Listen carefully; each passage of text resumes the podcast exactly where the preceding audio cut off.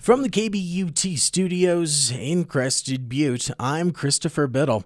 The Silver Queen chairlift at Crested Butte Mountain Resort remains closed after 100 plus mile an hour winds and heavy snowfall forced the resort operators to delay the chair's opening on Thursday. Peter Landsman founded the website liftblog.com and spoke to KBUT. Silver Queen is a 1992 model. So it's not the newest chairlift out there, but it's also not the oldest. Teocalli, for example, the one they're replacing, is in 1979. Resort operators announced last fall that they would not operate the Teocalli lift this season, and later announced they'd replace it with a four person express lift for the 2019 2020 season.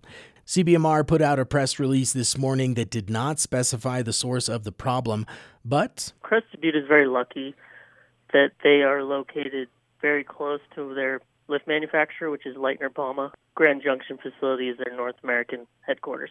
CBMR says terrain normally accessed by way of the Silver Queen lift will be open for hikers. Full disclosure Crested Butte Mountain Resort is a supporter of KBUT. Former Colorado Governor John Hickenlooper kicked off his campaign for the presidency at a lively rally in downtown Denver on Wednesday. Scott Franz talked to prospective voters about why they're backing him and what they think about his chances.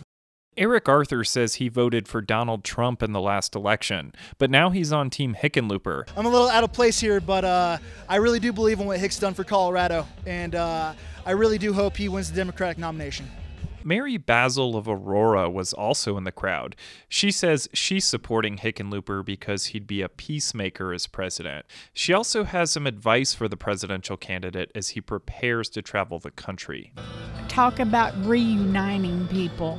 Uh, used to be you could be a Republican or a Democrat and still go out to dinner together. It's not very common anymore. Hickenlooper was joined on stage by Denver Mayor Michael Hancock and a group of state lawmakers who are supporting him. I'm Scott Franz in Denver. And you're listening to KBUT. A growing number of Colorado counties have declared themselves as Second Amendment sanctuaries in response to a red flag bill in front of the state legislature. The measure would allow law enforcement to temporarily remove firearms from a person if deemed a danger to themselves or others. Nancy Vandemark with Mental Health Colorado says she's discouraged communities aren't supporting the proposal. We have a number of different things that we should be doing in order to ensure that people gain access to care in order to prevent deaths.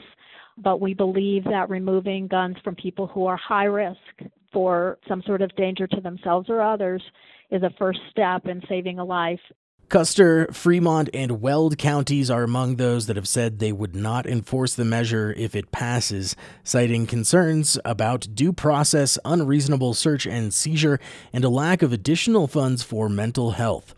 Vandemark wouldn't comment on those issues, but says more than half of all suicides in Colorado involve a firearm.